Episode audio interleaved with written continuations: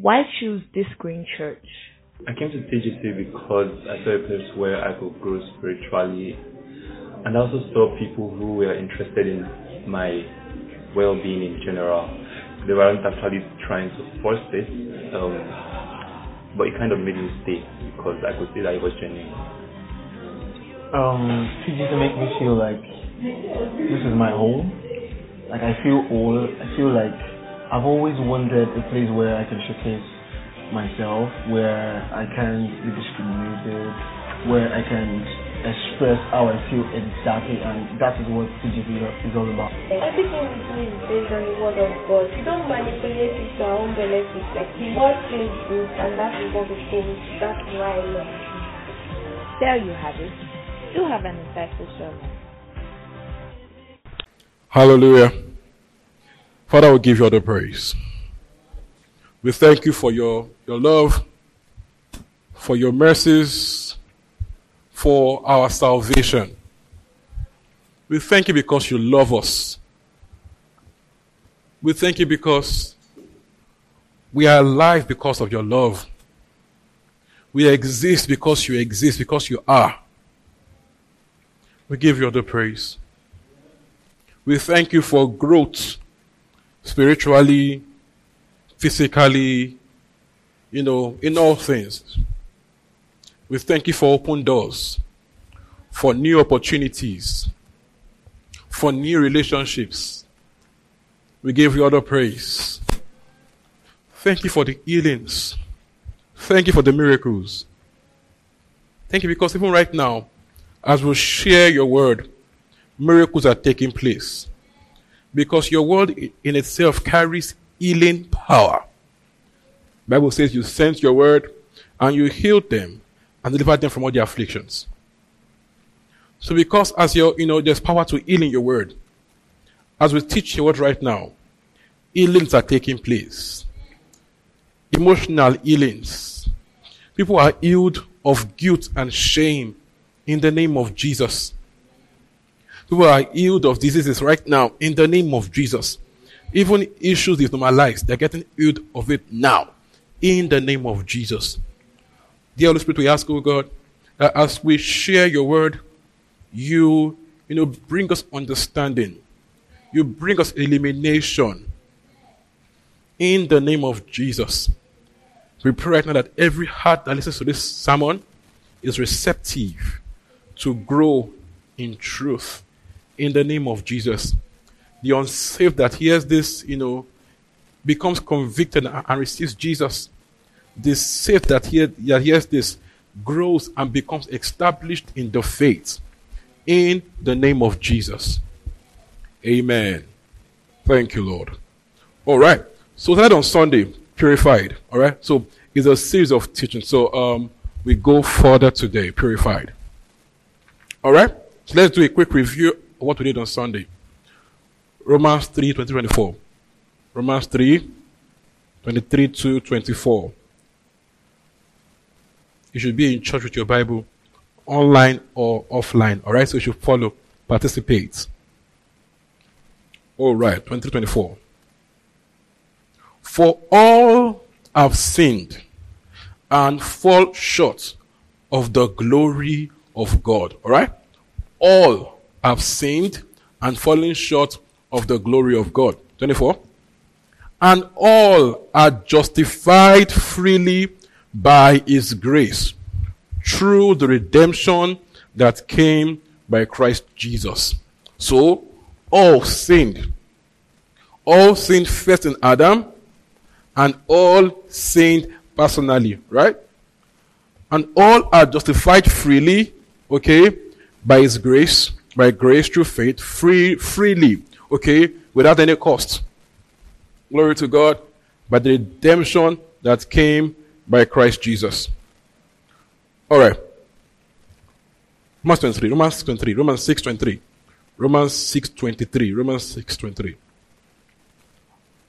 Glory to God. 23 says, for the wages of sin is death. But the gift of God is eternal life in Christ Jesus our Lord. All right? The gift of God, the Bible calls it the gift of God. So salvation, our redemption, is a gift from God. Glory to God. You could not earn it. You can't pay for it, okay? So redemption is a gift from God. Glory to Jesus. So we said on Sunday that God made a perfect world in a total state of perfection, you know, health, wealth, peace, and fellowship with God. And what? Fellowship with God. Man had dominion over all things. All right? God made man and said, let him have dominion. So God created man to have dominion over all things. Over the birds of the air, the fish of the sea, the cattle, whatever creeps upon the earth, over everything, even wild animals and stuff like that. God made man to have dominion over all things.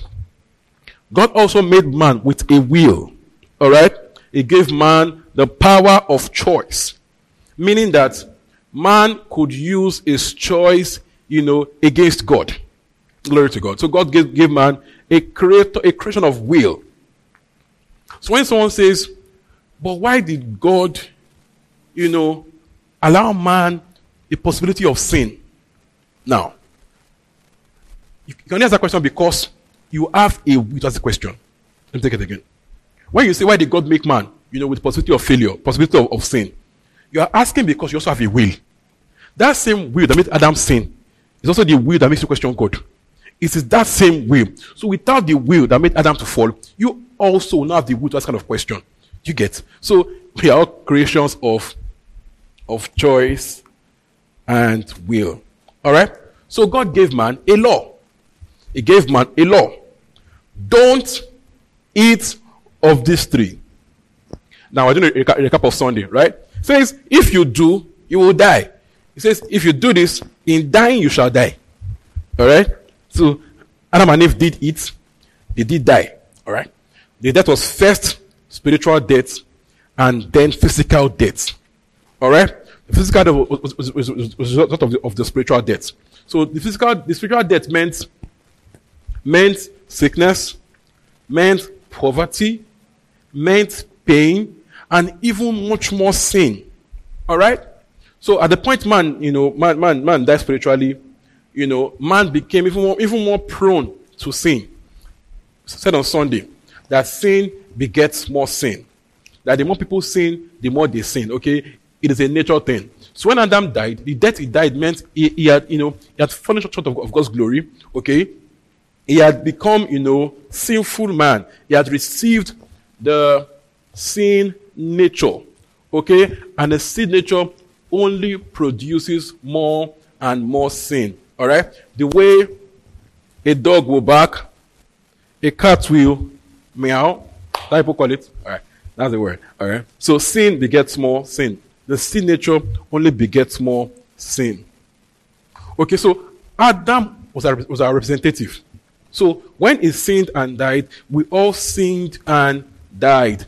The way political reps can sign something in your name, and you can't say, I did not agree to it, because when, you know, you can't singularly say, I don't want because I did not agree to it. Once they sign something in your name, we all signed it. Glory to God. So the doctrine of original sin, some say it's pessimism. No, it's not pessimism, it is realism. Okay, it's about reality here. All right? So we said, we all have sinned in Adam and individually. Okay? You no one will stand before God and say, I'm sinless. No one will stand before God and say, I am guiltless, I am sinless. Alright? Because we all have sinned. In actions, in thoughts, commission, and omission. Okay? Everyone is guilty of sin. We said on Sunday that some will say, but I'm a good person. I've never sinned. And I'll ask you, really? Because Christ told them, he says, if you only did those things in your thoughts, in your heart, you're as guilty. So some will say, but I never did so and so and so. And I'll ask you, did you ever want to do it? That you stopped because you were scared of the repercussion. Do you get my point here? This is the point, that no one can say without God that he is good on his own. All right? So we didn't scan your thoughts. Those things you didn't do because you wanted to do it, but because you were scared of what will happen, you didn't do it. So it's not because you didn't want to do it, but because you were scared of the repercussion. That you were probably a coward, too cowardly to do the things in your heart. Okay? They said, how some of us have not had sex because you are scared of pregnancy. You want to do it, but well, I'll allow you. You get my point here. So, glory to God. So, I'm saying that, it will be difficult for anybody to stand for God and say, I've never sinned. I'm without guilt. Glory to God. We'll now remind you, when you were 3 years old, when mommy said, sit down, you said, no, I'll stand up. You disobeyed your mommy. That's a sin. Okay? So, we can go even as far. So, there's no way you can stand for God and say, I am without sin. All right. We said also that the unfairness of the originated sin, is just as, in quote, unfair as us receiving unmerited grace. It's the same logic at work. That the way we didn't do anything to sin, to become sinners, so also we don't do anything to become righteous. All we do, I don't use do. All that happens is that you just say, I believe. You just welcome to your life. It's just you saying yes. It's just you saying yes, to Jesus. Okay? So the same way, you didn't commit the sin in Adam, it's also the same way you didn't have to die for your own sins. Christ died for your sin. 2 Corinthians 5:11. Thank you, Lord, for eloquence and for utterance. Thank you, Lord. 2 Corinthians 5, from 11 to 21. Amen. All right. Since then, we know what it is to fear the Lord. We try to persuade others. What we are is plain to God, and I hope it is also plain to your conscience. 12. We're not trying hard to commit ourselves to you, all right? But we are given an opportunity to take pride in us so that you can answer those who take pride in what is sin rather than what is in the heart. Okay, let me go forward. Okay. 13 says, and if out of our mind, as some say, it is for God. If in our right mind, it is for you. For Christ's love compels us. Because we are convinced, look at this, that one died for all, therefore all died. And he died for all, that those who live should no longer live for themselves, but for him who died for them and was raised again from them. I was raised again. 16. So from now on, we regard no one from a worldly point of view, though once you got a Christ this way, we do so no longer. 17. Therefore, if any man is in Christ, he is a new creation. Look at that. The old has gone. The new has come. Or, those have passed away. All things have become new. Look at that. All this is from God. Who reconciled us to himself. Through Christ. And gives to us the ministry of reconciliation. 19. That God was reconciling the world to himself in Christ. Not counting people's sins against them. And has compared to us the ministry of reconciliation. Look at that. It says that God, in Christ, reconciled us to himself. Okay? Not counting people's sins against them. And has given us the ministry of reconciliation. Okay? To tell the world that when you come into Christ, okay, God is not counting your sins against you. Because he has put upon Christ the sins of us all. So Christ has taken your condemnation. Christ has taken your guilt. Glory to God. Christ has taken your death sentence. Okay? So he has put upon Christ the iniquity of us all. All you do is just to say yes. And whatever you have done, okay, in the past, today, tomorrow, is put on Christ. Glory to God. That's great news. That we call it good news. Right? I'll call it good news that all we have done, all the flaws, the mistakes, the shame, the guilt has been put on Christ. So you can walk guilt free. Paul said somewhere, I have ought no man. I'm like, Paul, I have ought no man. Paul, you have ought no man. In your history, Paul, you dragged people and killed them for the faith. But Paul says, I have ought no man. Why? Because if any man is in Christ, he's a new creation. All things have passed away. So you can say, me, this the real me now is the new one. So I have ought no man. Do you see that? Because why? God is not counting your sins against you. Lord, this is great news. All right? 20 says, we are therefore Christ's ambassadors, as though God were making his appeal through us. We implore you on Christ's behalf, be reconciled to God. God made him who had no sin, look at that, to be sin for you, for us, so that in him might become righteousness of God. So that in him might become what? The righteousness of God. Look at that. So he made him to be sin for you, for us, so that we stop being sinners. So we are now his righteousness. Glory to God. So we are saying that Christ took your shame, your guilt. God has laid on Christ the iniquity of us all, not counting our sins against us. All we do is receive Jesus by faith. First Peter 2 again, from 21 to 25. First Peter 2 from 21 to 25. Glory to Jesus.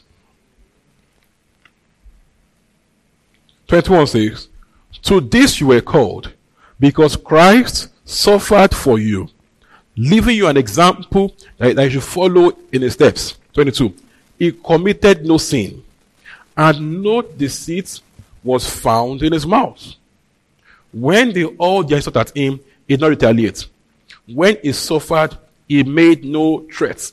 Instead, he trusted himself to the one who judges justly. 24.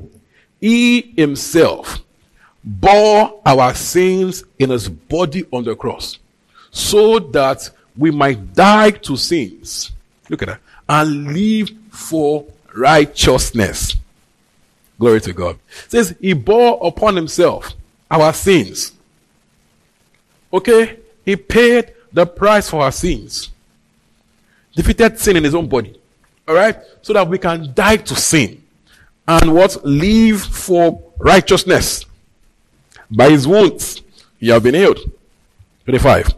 For you are like sheep going astray. But now you have returned to the shepherd and overseer of your souls. That's great news. Glory to God. See that? So Christ took upon himself our iniquity, both the sin and the punishment for the sin. Alright?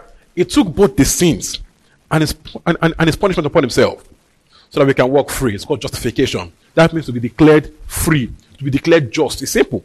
To be declared not guilty. Alright? Ephesians 2, 1 to 10. Ephesians 2, 1 to 10. Please, I implore you, get Sunday's sermon. Ephesians 2, 1 to 10. It says, as for you, you were dead in transgressions and sins, in which you used to live where you followed the ways of this world and of the ruler of the kingdom of the air, the spirit who is now at work in those who are disobedient. All of us also lived amongst them at one time, gratifying the cravings of our flesh and following his desires and thoughts. Look at this. Like the rest, we were by nature deserving of wrath. Look at that. So he's saying, by nature, the things we did, we were deserving of the wrath of God. Why? Someone says, but I only stole small money. I only lied. I only had sex with the man I love or the woman I love. Okay? Why Am I deserving of the wrath of God? Glory to God. Now, God is an eternal being. So, God sees yesterday, today, and tomorrow. And this is the issue with sin and the sin nature. That the sin nature is beyond what you have done yesterday or today. It is what you are capable of. You get? It's what you can do, given the right motivation and circumstances. You understand? So an eternal God, judges from eternity and sees, your entire makeup, your entire possibilities. You understand?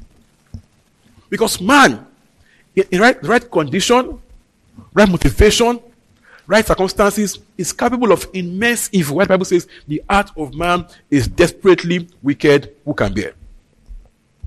All right? So someone said something. Now, there are sins people have not done because they can't afford the sin.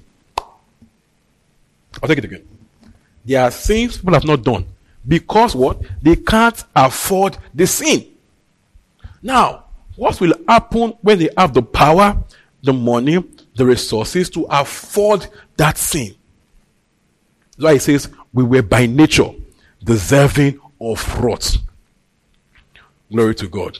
There are men that point out at their father and say, my father was bad, was a womanizer, it was this, was that. But between you and I, that if you have the resource, especially as an unsaved man, if you have the money, the power, the good looks to attract your speck of women, you'll probably do much worse. Why? It is a nature thing.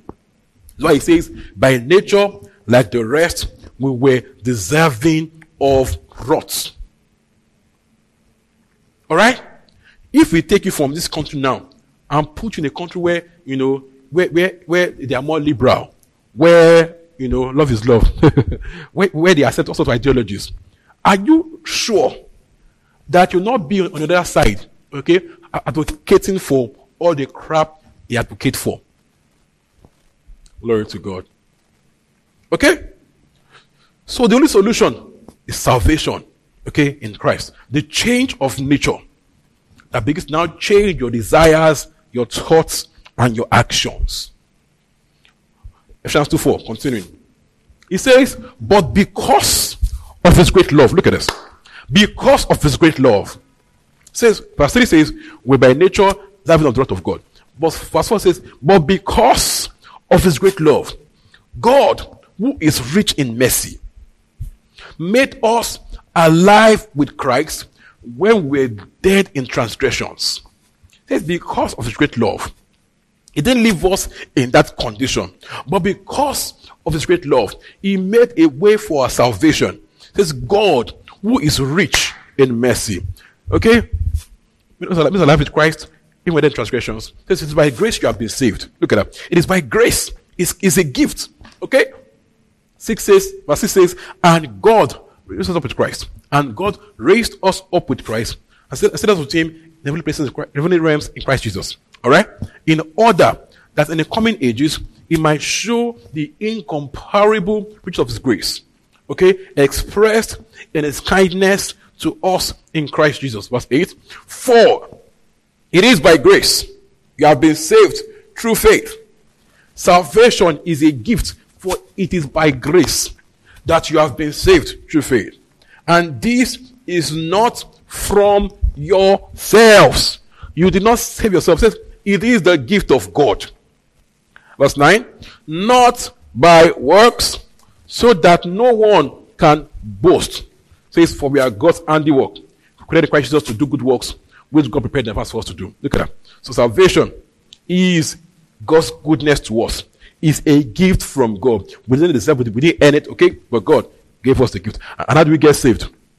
And then on Sunday, Romans 10:8-13 says, if we believe in our hearts that He is Lord, and Christ, we believe in our heart that He died for us, and confess our mouth that is Lord, we are saved. So the jailer asked Paul in Acts 16:10-34, how do we get saved? Okay? And he said, believe.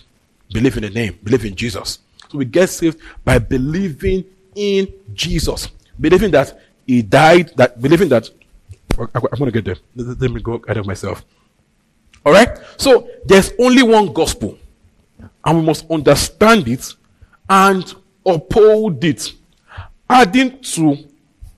not adding to or taking from it. Okay, there's only one gospel. Romans 1, 16 to 18.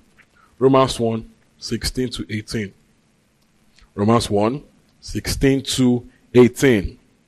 Romans 1, 16 to 18. Please, I need us to actually follow me. Okay, even if you are here in the studio, follow me so that I can judge our face if you understand it.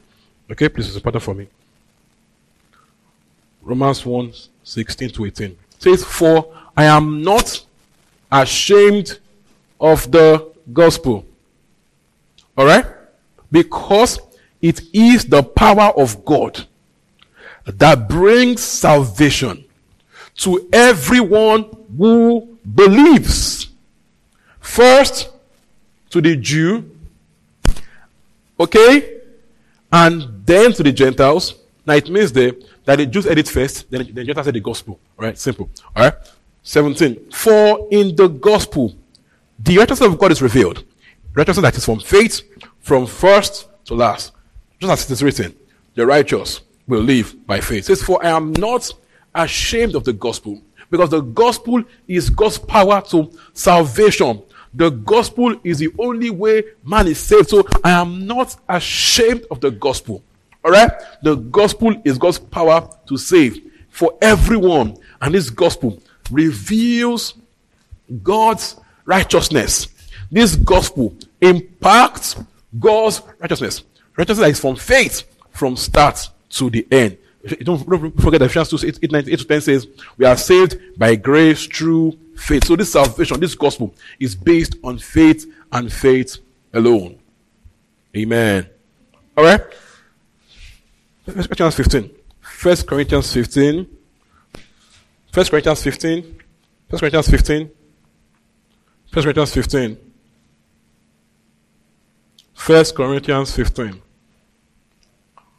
From verse 1 to 11. Now, brothers and sisters, I want to remind you of the gospel I preached to you. Look at this. It says, I want to remind you. So even though they were received, it says, I want to remind you. Why? It is important for us to keep hearing these things over and over again. So don't say, I'm already saved. No, you need to hear the gospel again and again and again. Okay? So it can stick to your head. Okay? Because your head is volatile. Things go. All right? What do you do? Bring it back again. All right? So this is not part of the gospel I preach to you. This which you have received. Look at this. And on which you have taken your stand.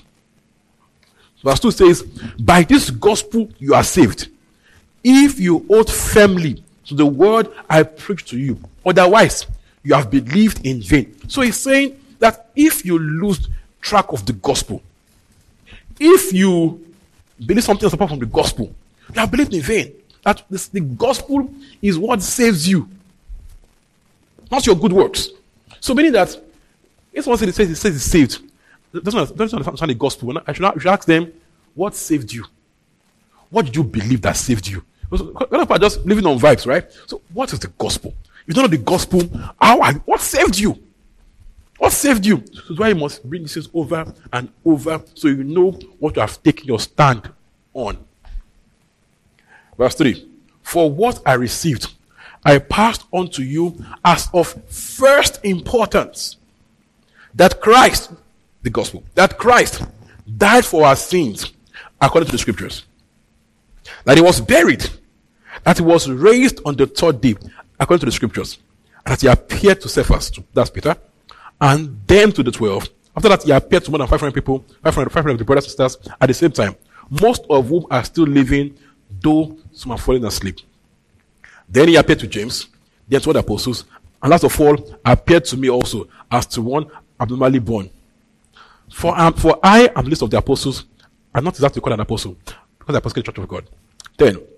But by the grace of God, I am what I am, and his grace to me was not without effect. No, I worked harder than all of them, yet not I, but the grace of God was with me. 11. Look at this.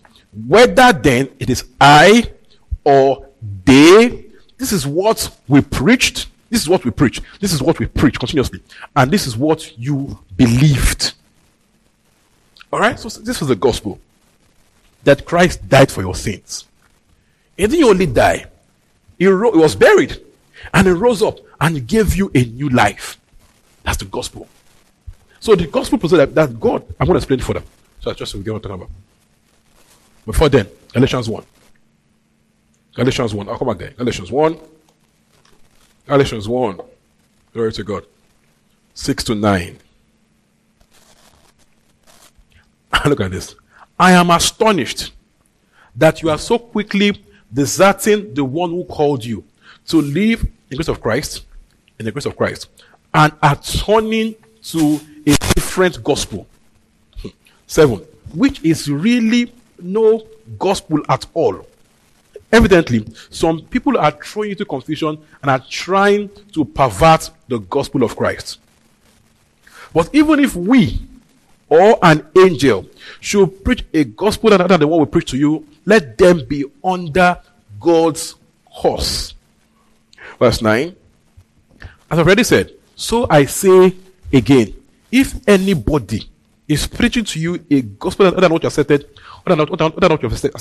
let them be under God's curse. Again, take it in. Verse 9. As I've already said, so now I say again, if anybody is preaching to you a gospel other than the one you said before, let them be under God's curse. It is that deep. If anyone brings to you a new gospel, different from what you heard before, let them be under God's curse. If any man comes to say, but you know, I saw an angel, and he said so and so and so and so, let them be under God's curse. So no one can come and bring you a different gospel. Some religions believe that, you know, God's curse and another prophet, kiniko. There is only one gospel. Glory to Jesus. Alright? You know, in chapter 2, Paul began by saying, "Oh, foolish Galatians." It's that deep. Okay? Let me look for itself. I like that part. Glory to God. I look for the exact verse. It's Galatians 3:1. Galatians 3:1. Look at it. He says, "You foolish Galatians, who has bewitched you?" And did they flog you just? Who has bewitched you? Before your very eyes, Christ just was portrayed as crucified. Again, to see how deep it is, call them foolish. Alright? To show you how important your purity of the gospel is. Glory to God. So, there's only one gospel. This is the gospel.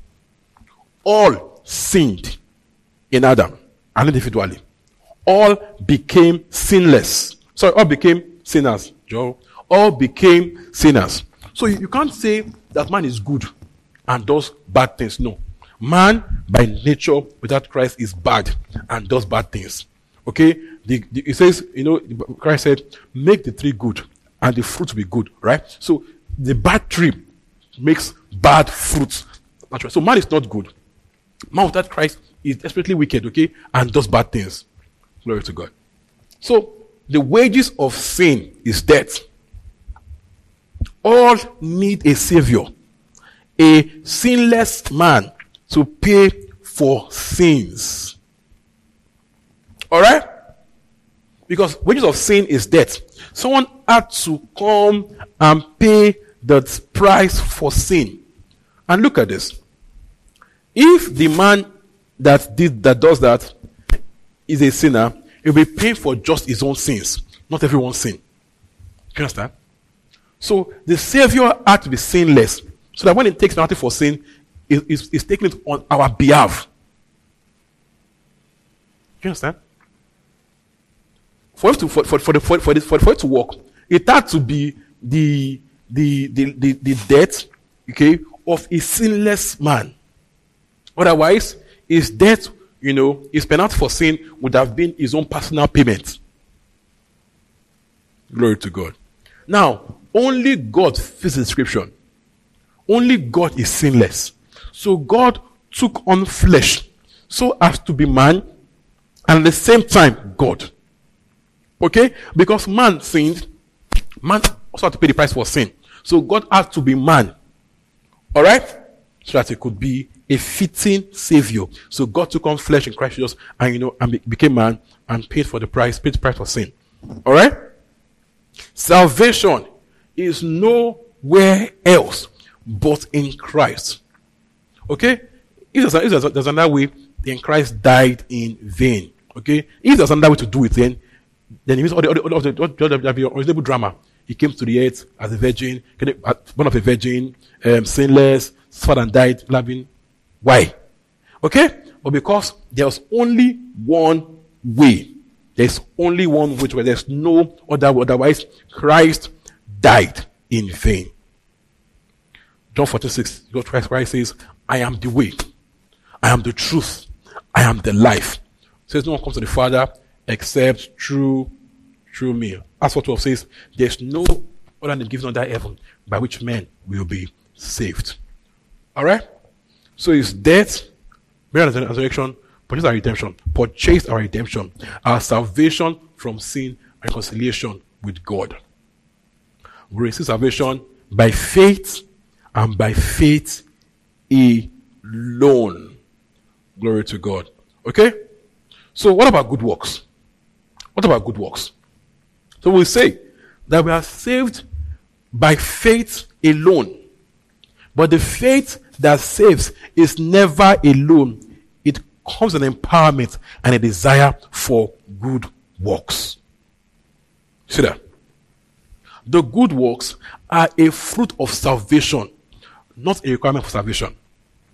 Okay? Salvation is a gift. If I have to work for it, then it's no longer a gift. You understand? If I have to work for a gift, then the gift has stopped being a gift. Okay? So it's a gift. It is not by our good works. Okay? But the good works are a fruit of salvation. No, we said, make the tree good, and the fruits will also be good. So at salvation, we became the good tree. The good tree that produces good fruits. Hallelujah. Okay? Glory to God. So Romans 4:1-8 digs further into salvation as a free gift. Okay? That God is not counting our sins against us. So it is not, it's not a function of what we do. It's a gift from God. So we said dogs will bark. Okay, so a sinner will sin. Okay? A righteous man will also live righteously. Glory to God. Only the saved can genuinely be righteous and holy. So, now, if only the saved can be righteous and holy, look at that. So it means that holiness cannot be required to be saved. Glory to God. Okay?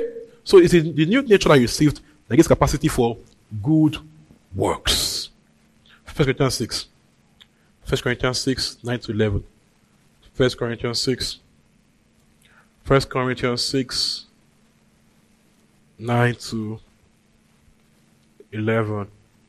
All right.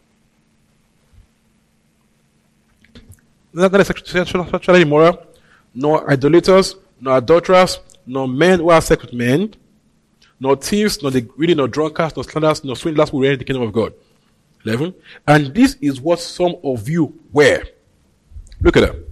But you were washed, you were sanctified, you were justified in the name of Lord Jesus Christ and by the Spirit of our God. Alright, so it is salvation that washes you, sanctifies you, justifies you. So you are washed from sin, from the sin nature, so you can begin to live the righteous life. Okay? You are sanctified, okay, at salvation and by the Spirit. You see that? So it is salvation that gives you the ability for good works. It is good works is not an entry requirement. It is a fruit of what happens to you when you are saved. Glory to God. Right? So it means that when we are preaching the gospel, we don't preach and say, how do I put it? Don't do this. Don't do that. Don't fornicate. Don't steal. Don't lie. Now, you are telling a dog not to bark. You are barking down the wrong tree. All right? What you tell them is this. Christ has paid the price for your sins. God is not imputing your sins against you. Okay? When you come into him, it gives you a new nature that you can stop sinning. You can stop lying. So do you understand? So to do that would be counterproductive. All right? We just need to become saved. Then the work, you know, the continuous progress of the ongoing sanctification produces not, you know, good works continually. You know, so when we get saved, we are sanctified, right? There's also an ongoing sanctification that helps a believer to continuously get better at living out the good life in our thoughts, in our actions, in everything. Glory to God. Is that clear? I'll take it again. When we are saved, we are sanctified by God. So sanctified is a simple word. Now, it does not necessarily mean that mean that we are only believed immediately. This is what it means. Sanctified means to set apart as God's own. So, for example, let's imagine that there are on this table 5 cups, and I put apart one cup and say, "This cup is my personal cup." Do you get? What am I doing? Sanctifying the cup as mine, setting apart the cup as my cup.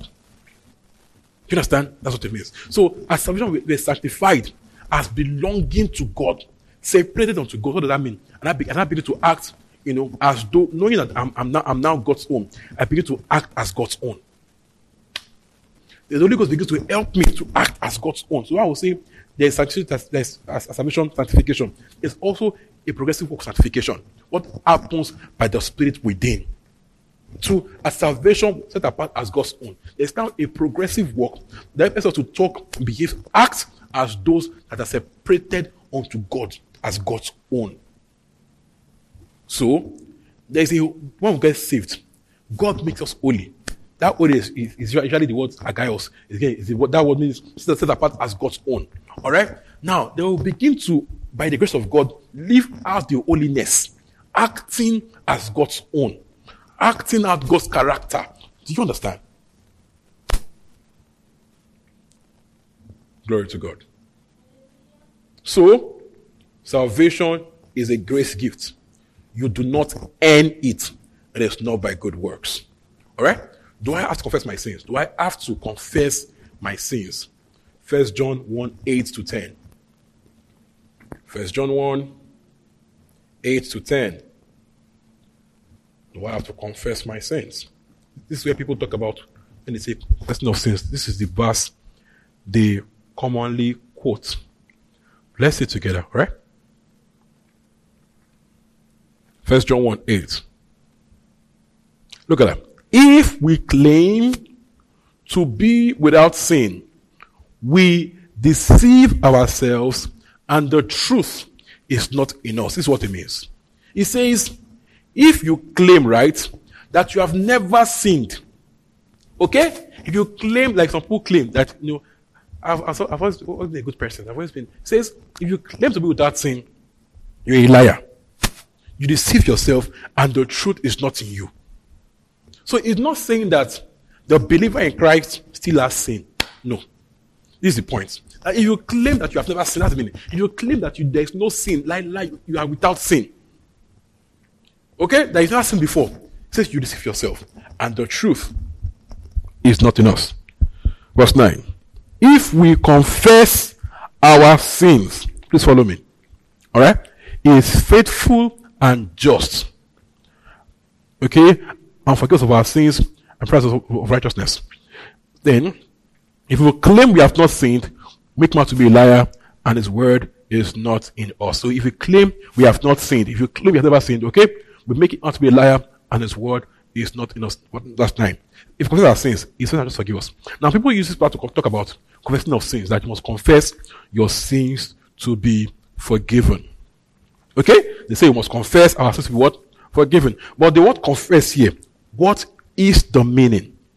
Okay? Now, we have an issue of English, you know, of Greek. It got a lot of problem. Okay? To put across the Greek word, you know, the way it should actually mean, the English word is sometimes very, very confusing. So people actually make a lot of mistakes in translating, you know, Greek to Hebrew. So what does confess actually mean? in the Greek. Let's go to our concordance or interlinear Bible. Okay, First John. Are you following? 1 John 1:9. Okay, in the concordance we can find a particular word and the meaning. Glory to God. All right. So the word confess, okay, is homologio or homologumen. Homologio. All right. Strong's 3617. Yeah. Homologio. Okay. HOMOLOGEO. Strong's 3617. Look at this. It means to speak the same, to agree, to speak the same, to agree, to voice the same conclusion, okay, to profess or confess because in full agreement, to align with. So this is the meaning. Don't forget it says in verse 8 that if we have no sin, we lie, right? So it says if we confess our sins, oh, look at this. You should read like this. If we speak the same with God on the matter of sin, if we agree with God on the matter of sin, if we come to the same conclusion with God on the matter of sin, what does God say about sin? What do you say about sin? That we've all sinned, right? We've all sinned in Adam, sinned individually, guilty of condemnation, all right? But we are all justified freely by His grace. So we get saved by admitting that we need a Savior and then accepting the Savior. So admitting that, yes, I sinned, I'm guilty of sin, okay, I need a Savior and I accept the price that Christ paid for me. Simple. How am I sure? Now, when people got saved in the Bible, which of them confessed the sin? That Paul, okay, I want to get saved now. Let me confess all my sins. When I was 5, I slapped my neighbor's son. When I was 7.5, I stole so. When I was 12, I did. When I was 12.5, when I was 12 years and a day old, I did so and so. Now, in that same day, I did this, that. How many will they confess? Now, most people sin daily in their words, actions, thoughts. How many sins will they confess to get saved? All right? So it's not about mentioning your sins. What do? You agree with God on the matter of sin, that all have sinned for the children of God's glory and all are justified freely by His grace. So we confess, okay? Confess them is to agree with God on the matter of sin. It's simple. Okay? By Romans 10. When the Bible says Romans 10, it talks about Apple gets saved. Now, he didn't say they have to read out their sins. He says, believe in your heart that Christ, again, died for your sin. Meaning that you have sin, number one. Number two, Christ paid for the sin. Right? You understand? He says, believe in your heart that, believe in your heart that Christ died for your sins. See the meaning? He died for your sins. You have sin. Christ paid for your sin. Number two, confess your mouth that Jesus Christ is Lord. So what do you confess? Lord of my life. Not, you don't confess sin. You confess that He's Lord over your life. Yes, sir? It's simple. Agree with Christ, okay? Then confess His Lordship. Not confess sin. It's pretty simple. Clear? Good? All right. So it means that you must confess sin to be saved. It means if I miss a sin, I'm in trouble. It means if I miss a sin, I'm in trouble. Glory to God. Ooh. All right. Said on Sunday again, some people believe that, when Christ comes, right? If He meets them doing bad, hellfire. Or that if you meet them and if not confess that sin before it comes, hell. So it means that again that, so you can miss heaven in a matter of seconds. Just miss heaven because you just made the mistake in 1 second. Christ just comes back. That's faulty thinking. What saves you is not what you do. See, the moment you're heaven or hell depends on what you do, then it has become back to works. no longer a gift. You understand? Your salvation has gone back to what you do. Your mistakes also. You have gone back to works. What saves you is believing in your heart. Okay? That Christ died for your sins. Okay? And confess your mother is Lord of your life. That's what saves you. Alright? Good. Amen. Okay? Number two, restitution. Restitution. Why after restitution if I get saved? After restitution if I get saved. What does that mean? It means, you know, if I stole someone's money, ask me to come back with the money and say, I want to be saved, to take money back. Like, you know, restitution. Luke 18. Let's look at Luke 18. Luke 18, 18 to 30. One of the verses people use to justify this restitution. Luke 18, from 18 to 30. Luke 18, 18 to 30. A certain ruler asked him, "Good teacher, what must I do to inherit eternal life?" 19. Look at that. "Why do you call me good?" Just answered. Please follow me. "No one is good except God alone." So he's doing there. When we say man beings are good, Christ is clearing you here. That you said, "I am good." Do you know that no one is good except God? So if you are calling me good, you are calling me God. You agree I am God. See the logic? Look at that. Again, certain ruler. Just mark that. That might be important. 20. Christ replied him. "So, you know the commandments. Shall not commit adultery, shall not murder, shall not steal, shall not give false witness against your neighbor, shall honor your father and your mother." Da, da, da. 21. The guy says, "All these I have kept since I was a boy." So he's saying that since I was a boy, you know, I have not murdered, I have not stolen, I have not committed adultery, I have not given false witness against my neighbor, I don't honor my father and mother. Okay. Christ replied. When Jesus Christ heard this, he said to him, "You still lack one thing. Sell everything you have and give to the poor, and you have treasure in heaven. Then come and follow me." When he heard this, he became very sad because he was very wealthy. Just looked at him and said, "How hard it is for the rich to enter the kingdom of God. Indeed, it's easier for someone for a camel to go through a needle's eye, and someone should enter the kingdom of God." 26. Those who heard this asked, "Who then can be saved?" 27.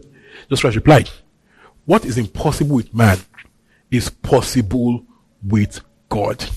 Don't forget again that the Bible says about salvation. 2 Corinthians 5 says, "All this is from God."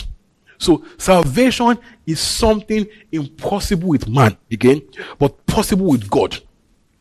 And Christ speaking here was speaking, you know, to people before his death, before he paid the price for sin. So they were in the era of works. You understand? So I said, okay, go and do so and so and so. Now to even show how difficult works are, the man could not do it. The man left side. Because to be saved by works, he says it is difficult. Like you want to pass a camel through, I don't have a needle. How? It's impossible. It is impossible. Glory to God. So this guy, you know, being a ruler. Now in those days, it seems as though they had the same problem we have today, where rulers take people's money and make it to get wealthy. So telling the guy that the money you stole from everybody, go and turn it back. Okay? Now, it's not because Christ had a problem with wealth. No. So it's about the issue of the source of the wealth. Glory to God. Now, you cannot use this to judge our day. This was before Christ died. Okay? Now, if it is now, it will be believe in me. Okay? Believe in Jesus. Follow me. Then if you now feel led to say, okay, I stole money, turn the money back. Oh, well, good. But that is not what saves you. Don't forget, like in Acts 16, when the jailer asked Jesus, asked Paul rather, what should we do to be saved? What did Paul tell him? Believe in Jesus. Not go and sell. No, believe in Jesus.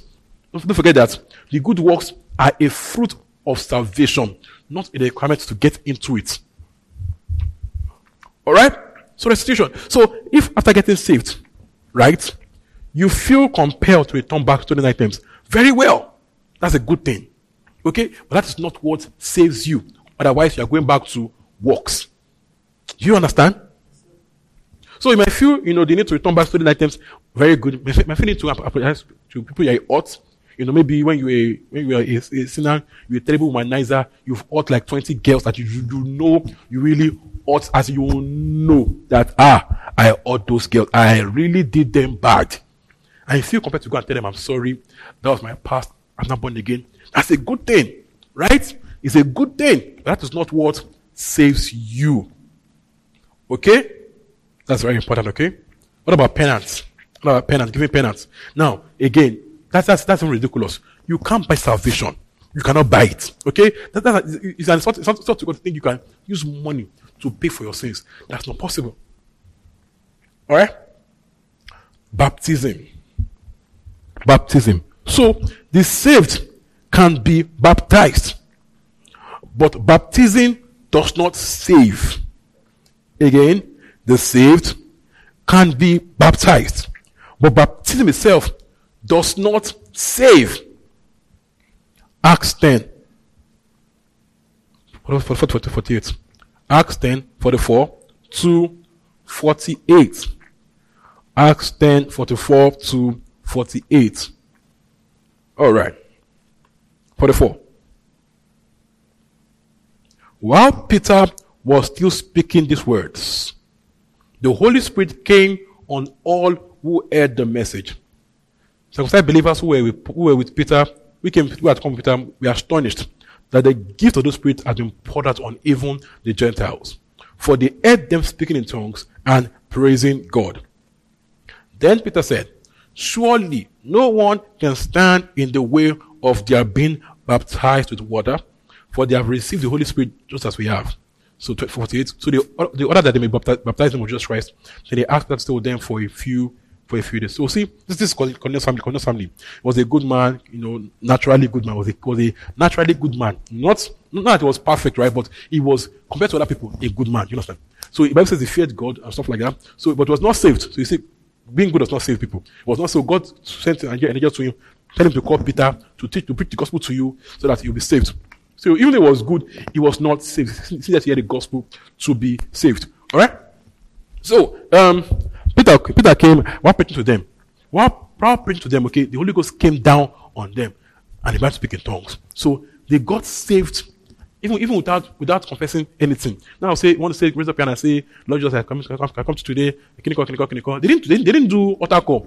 They got saved just by hearing the gospel. As Peter was teaching, their hearts were open and they believed the gospel and they were saved. So it all happened in their hearts. You see that? So they didn't confess their sin. They didn't even do any confession of altar call. There was no altar call. So you don't have altar call to get saved. Again, you don't need altar call to get saved. As the gospel is going on, people can hear in their hearts, actually, Lord, in their hearts right there, this is true. I believe in you. In their hearts. So people can confess Christ is Lord with their heart, as in with the mouth of their inner man. Don't forget, I said last week about the man who show blood. That kept saying to herself. So it wasn't really about what you said out, and she was saying it to herself. So you can speak to yourself without your mouth voicing it out. So they got saved by believing their heart. Everything that happened in their heart. In their heart. All right? And they got saved. And they were then baptized. They got saved, spoke in tongues. They were then water baptized. So we see water baptism is for the saved. It does not save. You understand? It does not save. Okay? But it is for the saved. So the saved can be baptized. So you will not go to hell because you're not baptized. See, they received the Holy Ghost for baptism. So you will not go to hell because you're not baptized. All right? Also, this is what they call infant baptism. Does not make any sense. Because only the saved can be baptized. When baptized children, what are you doing? You're having a cold bath. That's all. It's just a cold, not a bath. It makes zero sense because the child, needs to choose and say, I believe. When the child believes, what are you doing? Salvation is an act of choice. You believe yourself. You know, so it's fully crap. Alright? Because only the saints will be baptized. You find nowhere in scripture where they baptize infants. So, baptism is an external symbol of your salvation. It is not what saves you. It's an external declaration of what already happened. Okay. It's an external symbol of what already happened. It does not save you. It's just you, showing the world what already happened to you. So, is it good? Yes. Compulsory? No. You want to do it? Perfect. Let's do it. You can go ahead and do it, right? But it does not save you. All right? It does not save you. It does not save you. Glory to God. So, knowing the gospel is not good works, you then begin to see why we preach. Because the gospel, is a declaration, is a body of knowledge. You get an ideology that we have to teach. So you can't say that, I'll just live right, I will not preach. When people see me and become born again, how? How? Glory to God. Alright? So yes, living right makes us models that people will see and want to live like us. Then we'll then preach to them so they can see who we are and how they can live like us. You get? So can't stop as being a good example. You must teach. The gospel is preached. Okay? The gospel is preached. So this quote is misleading. It says, preach the gospel. Whenever necessary, use words. This quote again. Preach the gospel. Whenever necessary, use words. It's a very misleading statement. In fact, it's terrible. Okay? Preach the gospel. Always use words. Alright? The gospel is preached. Okay? You must always preach the gospel. Romans 10. Romans 10. Because the gospel is not good works. So we must preach it. Romans 10. Romans 10. We read earlier. Romans 10. Okay. Romans 10. 13 says, 13. Everyone who calls on the name of the Lord will be saved. 14. How then can they call on the one whom they have not believed in? Do you see that? How can they believe in the one of whom they have not heard? And how can they hear without someone preaching to them? You see, the gospel is preached. How can they hear without someone preaching them? So, not enough to just live right. We must also preach the gospel. We must preach the gospel. Paul says, I'm unashamed of the gospel of Christ. Why? It is the power of God that saves. The gospel is what saves. The gospel is what saves, not your good works. Your good works because, it doesn't put a part in people's way. It doesn't put a nation on people's way, okay? But the gospel must be preached. The gospel is preached. Hallelujah. I think we are done for today. Can we just rise and give him thanks? Glory to God. Father, I'll give her the praise. Just begin to thank you for the gospel. And begin to pray for deeper understanding. That you are establishing these things. Just in God in one moment, that you are established in these things. Alright? That you understand the truth that sets you free. Bredia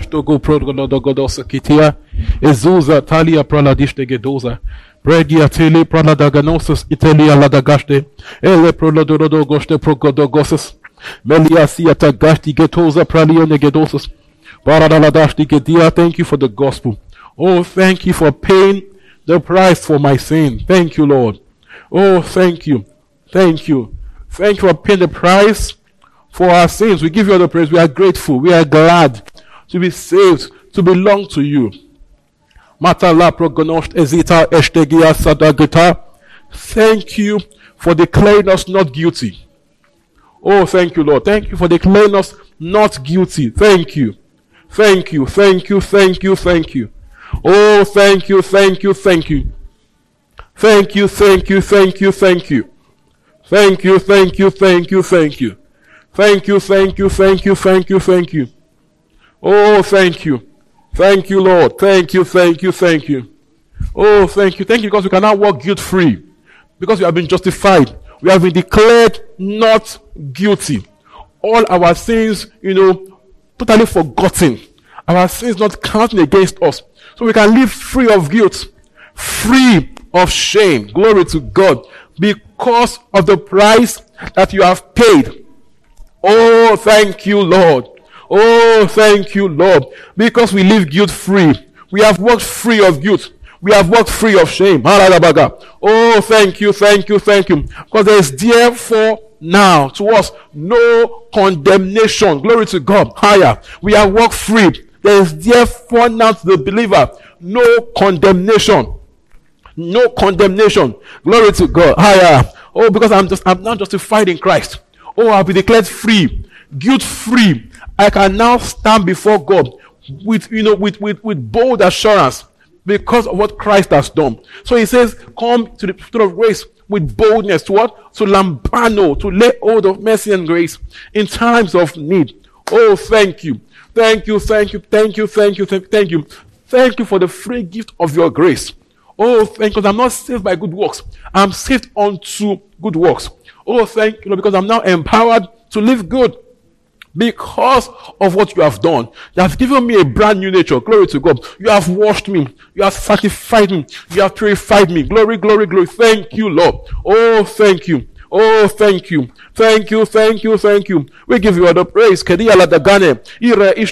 Thank you. Because I'm free of sin. I'm free of guilt. Glory to God. I walk free.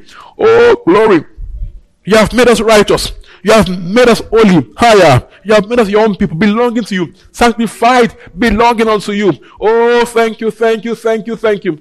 Oh, thank you, thank you, thank you. Thank you, thank you, thank you, thank you. Glory to God. Thank you, thank you, thank you, thank you.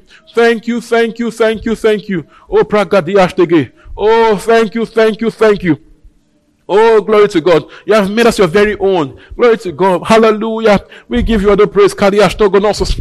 Oh, thank you, Daddy. Come on, give him thanks. Because yes,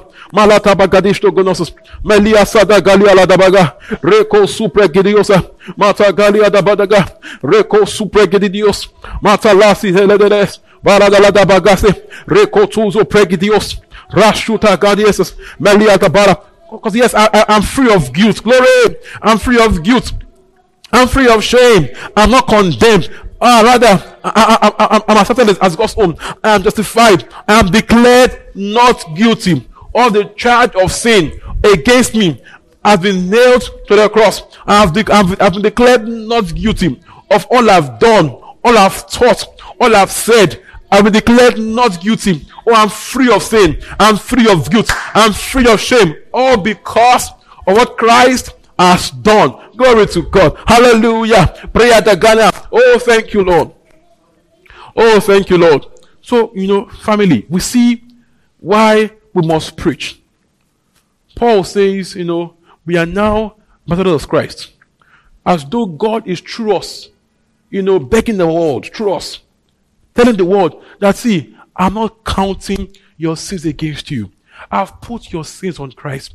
Just receive Christ. These have been made ministers of reconciliation. Have we what? Ministers of reconciliation. So we can tell our world, be reconciled to God. Be reconciled to God. He is not counting your sins against you. All you need to just do, just say, yes, Jesus, just accept Christ. So we're going to talk about this moment. That God, I receive boldness to be like Paul. As Paul says, that it's not an action of the gospel. Help us to carry this gospel with pride. When we begin to understand what we have, there will be more pride in it, and we can share better. That God help me to understand, to appreciate what I have, to rate my salvation, so that I can begin to see why I should tell the world about it.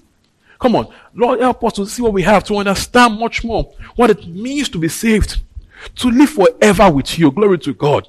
To stand before you a holy God without shame or guilt.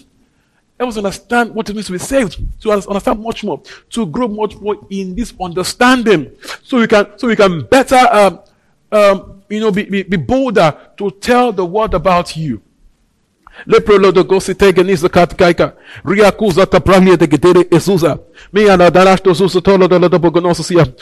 have boldness. We have boldness to tell the world about this gospel. We have boldness to tell the world, to stand as bold ministers of the gospel of reconciliation, to tell the world you're not counting their sins against them. Okay? Help us to have this boldness. Lord, we commit ourselves to boldness. We yield to your prompts and will tell the world about this. In the name of Jesus.